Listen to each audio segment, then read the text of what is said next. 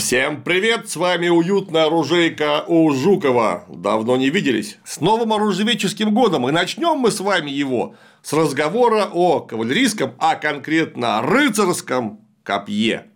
Что это за зверь? С чем его едят?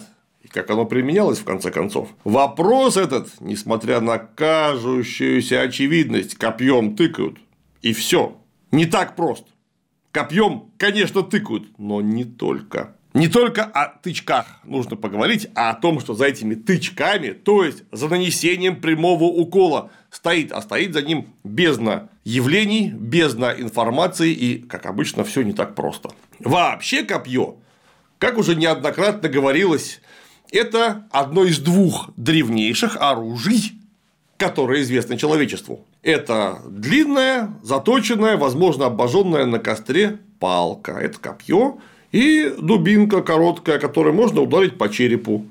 Это палица. Это второе. Это то, из чего вообще выросло все вооружение, известное человечеству, вплоть до термоядерной бомбы и боевого лазеря. Поэтому рыцарское копье вполне естественно наследник вот той самой длинной заточенной палки, которую используют для нанесения укола вручную. Правда, уже не совсем вручную, а в конном строю, то есть с использованием, возможно, не только силы руки и вообще человеческого тела, но и использование инерции бегущей лошади. Вполне очевидно, что если ты сидишь на спине коня, и конь разгоняется до положенных ему 40 45 километров в час, и ты наносишь укол, то так или иначе укол будет сильнее, чем если ты нанесешь его просто усилием собственной руки, стоя на земле. Ну, потому что скорость движения у наконечника копья будет относительно больше, чем если бы ты стоял просто на земле и посылал копье вперед. При помощи укола ли, выпада ли с шагом, словом, лошадь просто тяжелее и быстрее, чем человек. Вот, собственно, и все. Удар получится сильнее, и укол проникнет в поражаемую мишень глубже, чем при прочих равных в исполнении пехотинца. Какие могут быть неравные? Ну, неравные могут быть, например, наконечники, развесовки копья. Шеловидный наконечник проникнет всегда глубже, чем наконечник с широкой лезвийной частью. Соответственно, наконечник с широкой лезвийной частью, скорее всего, нанесет куда более крупную рану, которая окажется, возможно, опаснее, хотя и не проникнет так глубоко в раневой канал. И то, и другое возможно. Однако, если мы возьмем одинаковые копья с одинаковыми наконечниками, то копье в руках кавалериста всегда окажется несколько опаснее. Откуда и происходит феномен копейной конницы, которая известна, конечно, задолго до того, как вообще прозвучало впервые слово «рыцарь». И тем более задолго до того, как появился феномен рыцарства, очень узколокальный, в основном, в основном только западноевропейский, который имеет прямые аналоги на некоторых тоже довольно ограниченных территориях планеты Земля. Если для рыцаря копье было одним из важнейших орудий, то для современных кабальеро цифровой экономики настолько же важным инструментом можно назвать язык программирования Python – на нем пишут как простенькие программы для личного использования, например, телеграм-ботов, так и могучий промышленный научный софт. С его помощью даже нейросети создаются. А покорить этот универсальный язык можно на курсе «Профессия Python-разработчик в Skillbox». Курс на три четверти состоит из практики, а по итогу всем участникам гарантируется трудоустройство. В противном случае Skillbox просто вернет деньги. И, кстати, первый платеж можно внести через 3 месяца после начала обучения. Иметь какие-то навыки на старте не требуется. Освоить Python можно с нуля. При должном упорстве всего за 10 месяцев участники курса станут востребованными специалистами. А как показывает статистика, 88% из них находят работу прямо во время обучения. В общем, если давно рвешься на айтишный фронт, переходи по ссылке под роликом или по QR-коду, который видишь на экране. По промокоду КЛИМ на входе получишь скидку в 55% и тестовый доступ к курсу. И вот рыцарь. Когда же рыцарь появляется? В полном смысле слова. Рыцарь в полном смысле слова, то есть это военно обязанный феодал, отмеченный специальным ритуалом посвящения, который выделяет его из остальной массы воинов, появляется во второй половине XI века и складывается как развитый феномен в XII веке. И вот именно здесь кроется тайна хронологии рыцарского копья, которая чисто по временным рамкам можно разделить на три основных типа или три основные эпохи. Это раннее копье, классическое копье и позднее копье. Как это ни странно, вот никогда такой градации не было, и вот опять раннее, среднее и позднее. Я считаю, это революция. Так вот, раннее копье не отличалась от пехотного копья практически ничем. Мы можем посмотреть десятки, сотни, а может быть даже тысячи изобразительных источников, которые представляют нам копье в руках кавалериста и копье в руках пехотинца. Почему только изобразительные источники, а не археология? Археология практически не предоставляет нам древок. То есть мы имеем дело с наконечниками копья.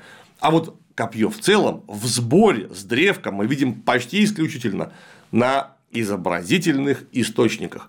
Так вот, копье в руках кавалериста и копье в руках пехотинца одинаковое или почти одинаковое. Эта конструкция больше двух метров, может быть два, может быть два с половиной метра, которая удерживается примерно за точку баланса древка одной рукой. И удар наносится усилием руки, как правило, сверху вниз так называемым обратным или посоховым хватом. То, что мы видим на бесконечном количестве икон, где изображено чудо Георгия о змеи, вот там этого крокодила святой Георгий тыкает именно так, по раннему, это то, что пришло еще из античности, вот тем самым обратным хватом и усилием руки.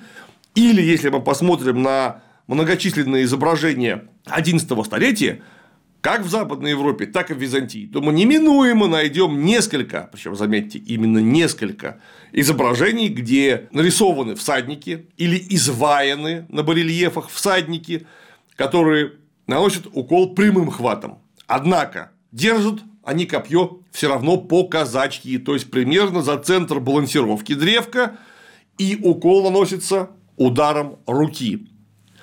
То есть подразумевается наличие некоего, давайте возьмем в кавычках, условно фехтования копьем в седле, когда можно нанести укол, убрать руку назад, возможно, произвести некий отбив древком копья и, попав в мишень, вывернуть копье из мишени, например, прокрутив его над головой, или запустив его в ротацию с другой стороны, с правой стороны от лошади таким образом сохранив возможность нанести еще один и еще один укол копьем, возможно, метнуть его в мишень, то есть использовать его многократно. Это можно сделать, потому что копье не очень длинное и относительно легкое, оно ничем не отличается от пехотного копья. Как правило, втулочная часть такого рода копий не превышает 2-2,5 см толщину, причем 2,5 см – это очень толстое копье, я бы сказал, невероятно толстое. Как правило, они довольно тонкие.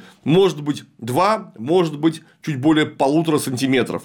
Понятно, что та часть древка, которая входит в саму втулку, может быть заметно тоньше, чем та часть древка, которая удерживается в руке. Ну, допустим, при среднем показателе в 1,8 сантиметра толщины древка во втулочной части, ну, скажем, 2,5 сантиметра, то есть дюйм будет у всадника в руке.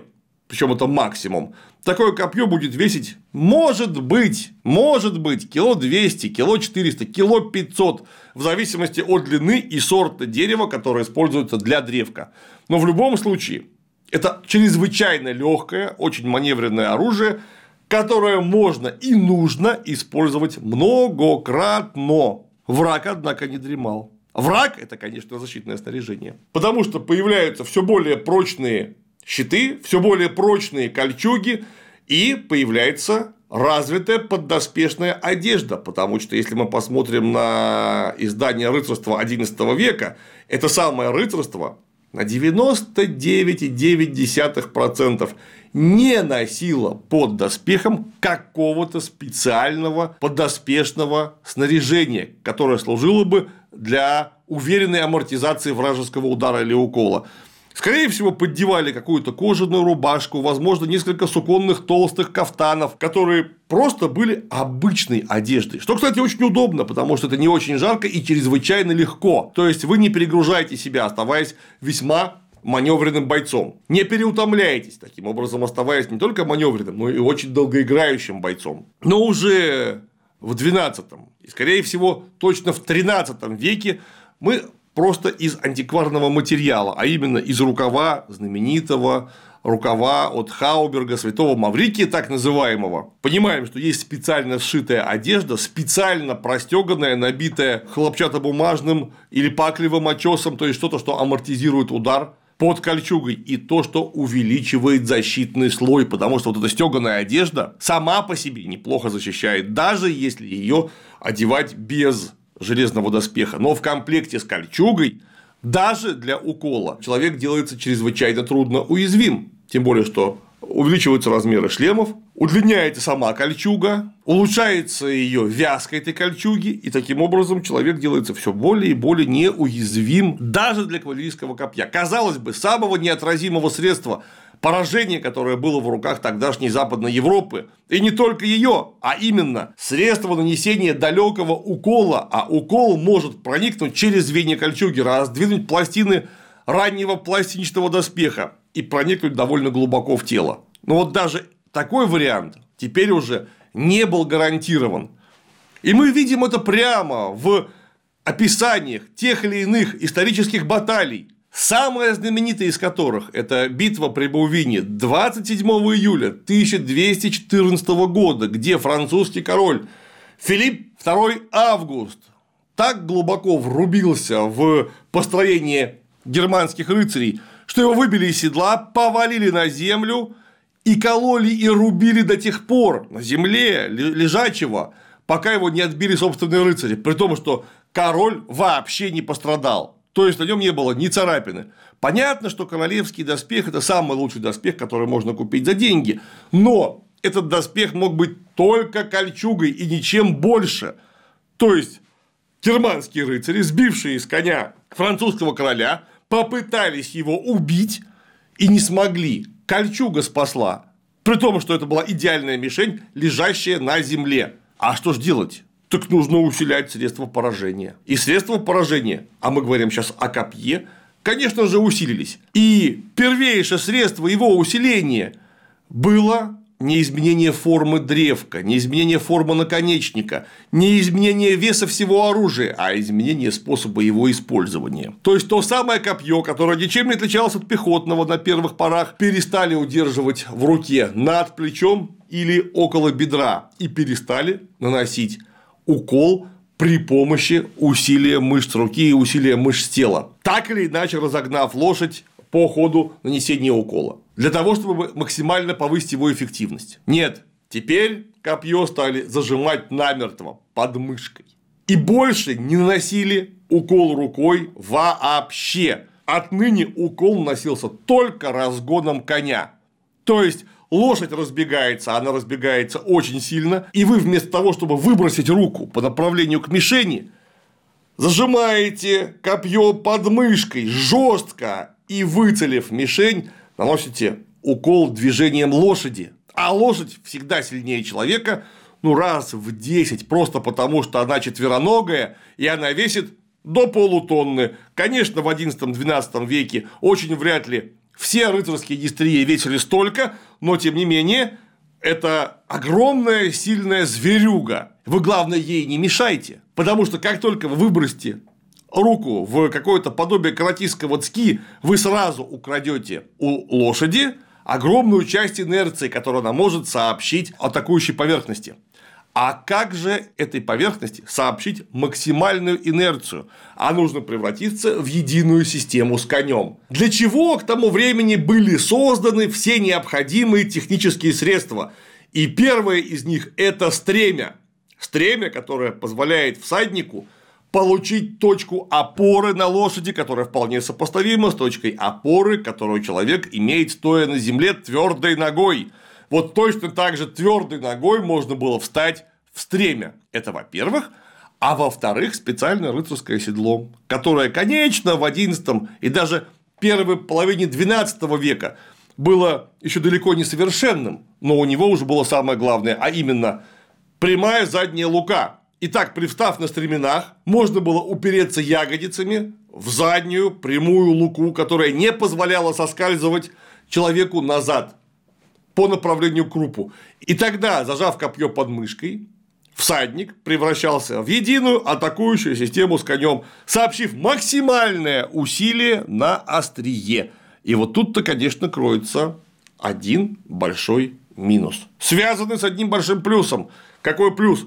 Совершенно очевидно, такой удар стал сокрушительно сильным. Он мог пробить не только кольчугу, но, видимо, и щит, и кольчугу, которая находится за щитом при удачном попадании. Или, в конце концов, просто вышибить противника из седла за счет даже попадания в щит или в трудно или вообще непробиваемый шлем. А человек, который на полном скаку заработал удар копья навстречу в шлем, его даже убивать не надо. Он совершенно точно потеряет какую-то боевую ценность. Его просто оглушат, у него будет контузия, а очень может быть сломает шею. Очень может быть опасно ранит, возможно убьет. Это огромный плюс. А вот в чем минус?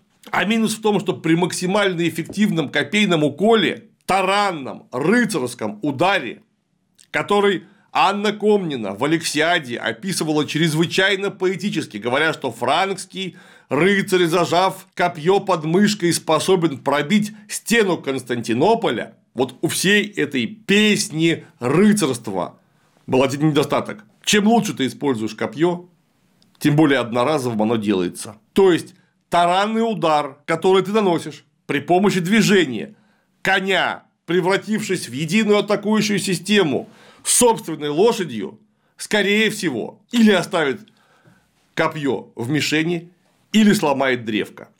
И копье, повторяюсь, чем лучше ты его используешь, тем меньше шансов на повторное его применение. А значит, рыцарь – идеальный рыцарь, самый лучший рыцарь при идеальном использовании главного титульного своего оружия, основного оружия тяжелой конницы, оказывается одноразовым боевым средством. Вот он атаковал, ударил, победил врага перед собой и остался без оружия. А значит, ему прямо сейчас нужно подавать новое копье, что ведет к усложнению боевой тактической системы в целом. То есть теперь рыцарь не самодостаточен, он может воевать только в составе подразделения рыцарского копья, которое отныне делается обязательным к использованию просто потому, что без наличия человека, который может подать запасное копье, ну, кому нужен одноразовый рыцарь в самом деле?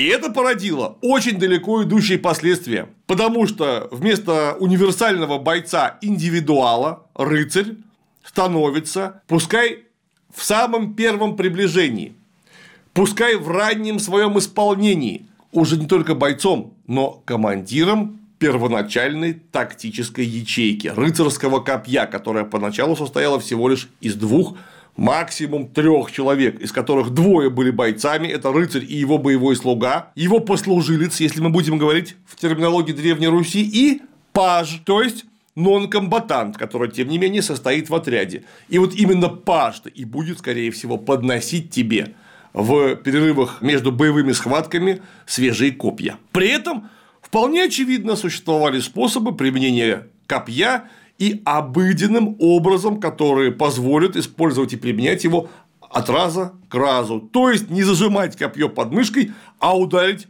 рукой. И вполне очевидно, что против тяжелой бронированной цели, скрытой щитом, в тяжелом шлеме, то есть такого же всадника, ничего лучше таранного удара придумать нельзя. А, например, если всадник легкий, или, например, это пехотинец, который не прикрыт тяжелым доспехом, спрашивается, зачем вгонять в него копье так, чтобы оно на полтора метра вылезло между лопаток, навсегда оставшись в поверженном теле. Нет, его достаточно всего лишь ткнуть усилием руки, и этого будет вполне достаточно. Но вот и против пехоты-то копье делается все более и более опасным оружием. Почему? А вот потому, что в классический период копье удлиняется и делается тяжелее. Вполне очевидно, чтобы вот труднее было сломать, потому что если копье будет легко сломать, в мишень передастся слишком мало инерции. Поэтому втулки копий утолщаются, утолщается и древко, увеличивается его длина. Почему? Да ровно потому, что теперь им в нормальной ситуации не нужно фехтовать. Ты просто берешь его, зажимаешь под мышкой. Ну а согласимся, для того, чтобы просто держать некую палку под мышкой, много сил не надо. А значит, эту самую палку, то есть копейная древко, можно утолщить и удлинить. И таким образом появляется рыцарский ланс. Специализированное рыцарское копье, которое чудовищно отличается от копья пехотного, несмотря на общие формальные признаки. Оно, оно бывает длиннее, толще, тяжелее, чем-то походя, возможно, даже на охотничью рогатину. В смысле толщины древка только заметно длиннее. И теперь рыцарь может доставать пехотинца из очень большого далека, потому что пехотное копье в это время как правило, заметно короче, и теперь пехота перестает играть на поле боя хоть какую-нибудь роль, потому что даже строй копейщиков не сможет сопротивляться строю тяжелых всадников, ощетинившихся копьями. Всадники достанут вас гораздо раньше, чем вы пешком со своими э, копьями длиной 2,20-2,5 э, метра. Они успеют реализовать чудовищные усилия коня в ваши щиты, позбивав вас ног повалив вас на ваших же товарищей по строю, разметав его и потом просто вырезав все, что находится за щитами, все, что находится под прикрытиями копейных наконечников. И все в 12-13 веках пехота остается на войне только потому, что кто-то должен защищать лагерь, кто-то этот лагерь должен строить, кто-то должен копать канавы, кто-то должен лезть по штурмовым лестницам, а конница все это делает очень и очень плохо. Лошадь по лестнице вообще очень плохо лазит, даже если одна цирковая дрессированная, а уж рыцарская совсем нет. Но это была шутка. А вот что не является шуткой, это то, что на долгие 200 лет рыцарь делается абсолютным оружием Западной Европы, и копье в руках рыцаря делается абсолютным оружием Западной Европы, что ясно видно в использовании его на таком титульном для рыцаря способе развлечения, как турнир, где турнирные очки отсчитываются только по сломанным копьям. Вот ты подскакал к противнику, ударил его, и копье должно сломаться. И только тогда тебе засчитают удар за эффективный. Это прямо говорит о том, что идеальное использование рыцарского копья именно одноразовое. Потому что у тебя отныне на поле боя есть кто-то, кто может тебе помочь и подать тебе новое копье, таким образом оставив тебя в той самой первой боевой линии. Но время шло, и даже турниры превратились в настоящий спорт. Они стали вместо имитации сражений, то есть массовых схваток э, группа на группу, стенка на стенку, поединком спортсменов. И вот именно в это время, а именно в конце 13 а потом уже и явно в XIV веке рыцарское копье переходит в свой поздний период, приобретает свои развитые поздние формы. И вот отныне пехотное копье и рыцарское копье вообще невозможно спутать. Почему? Потому что даже классическое развитое рыцарское копье по типу своего самого строения не отличается от пехотного. Да, оно может быть заметно длиннее и заметно тяжелее, но это все то же самое. Древко, соструганное на веретено, это примерно такой же наконечник. Да, несколько иные размеры. А вот копье 14 и тем более 15 столетия – это копье со специально выбранной рукоятью, потому что само древко делается еще толще. Иногда 15 веку. Толщина древка может достигать 70 мм, а то и больше. Для турнирных копий, конечно, для боевых крайне редко, но тем не менее. В основании около руки это чрезвычайно толстая в диаметре конструкция, которая удлиняется до 3,5-4 метров.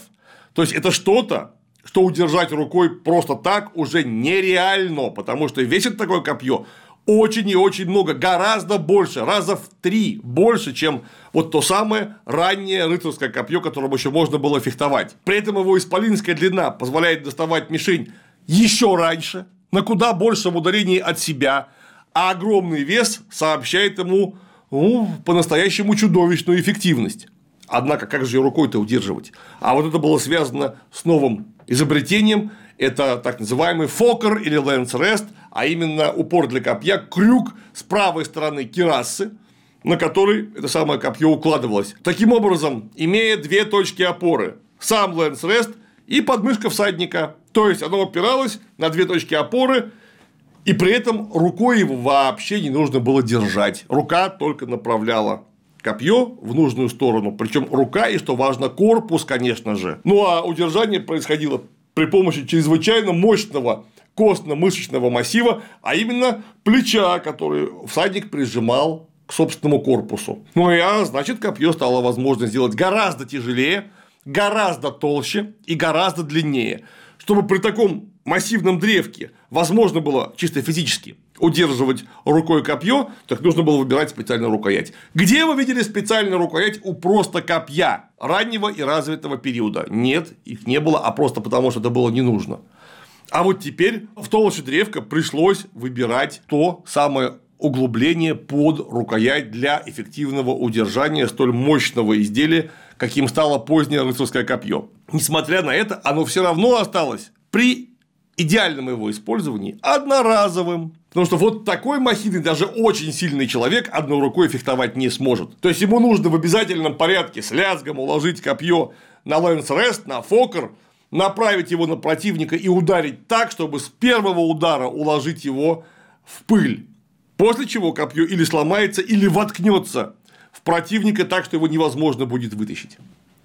Но вот в это время тактика рыцарского боя еще более усложняется, потому что с XIV века рыцарское копье сначала распухает до трех комбатантов, включая самого рыцаря, потом к концу XIV – началу XV века до 4, 5 и более бойцов. Таким образом, передача и перевозка на поле боя э, лишних свежих копий э, делается все более э, простой, я бы сказал, даже обязательной операцией, так, чтобы сохранить возможность оперировать рыцарю в первой линии как можно дольше. Что, конечно, нашло свое высшее выражение в тактике ордонансовых род Франции уже во второй половине 15 столетия при королях э, Карле VII и так далее, вплоть до Людовика XI и в Бургундии Карла Смелого. Максимально эффективному использованию позднего рыцарского копья послужило последнее изобретение, которое превратило подобного рода оружие в по-настоящему абсолютное оружие.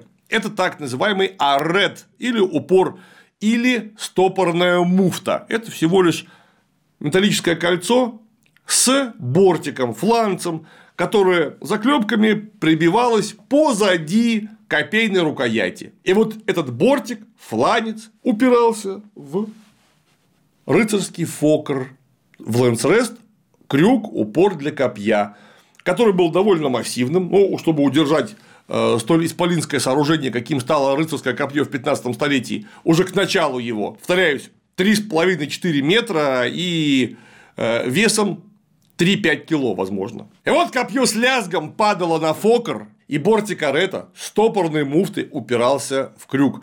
После чего при попадании в мишень вообще вся инерция разгружалась в массивный нагрудник, который удерживается всей костной и мышечной массой корпуса человека, который, в свою очередь, упирается в массивное, тяжелое, чрезвычайно прочное рыцарское седло, где боец заклинен, привстав на стременах. Таким образом, вся инерция теперь разгружалась не в руку, которую, согласимся, даже очень сильный человек очень может быть отбросит, разожмет пальцы, выбросит копье, только чтобы э, не получить травмы. Слишком сильная инерция, слишком сильный удар происходит при движении, например, двух взаимно атакующих коней. Допустим, у него 40 км в час и у меня 40 км в час. Это ж какой момент силы развивается в точке соударения взаимного.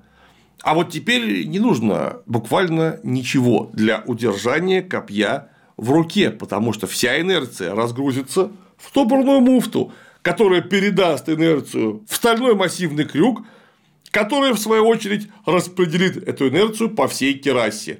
Тоже, конечно, нужно быть крепким мужиком, но согласимся, весь наш мощный корпус и одна рука, что сильнее? Конечно же, весь корпус. Ну а инерция, которую развивает лошадь, теперь с колоссальным КПД, почти на 100%, разгружалась в мишень. И вот такое-то копье и оказалось самым опасным оружием всего развитого средневековья. Не арбалетный болт, не пехотная алибарда, не пехотная пика, а именно такое копье. И поэтому развитое защитное вооружение, в первую очередь, конечно, кавалерийское, рассчитывалось исходя из противодействия вот такому чудовищному удару, который может пробить стену Константинополя по метафорическому выражению Анны Комниной.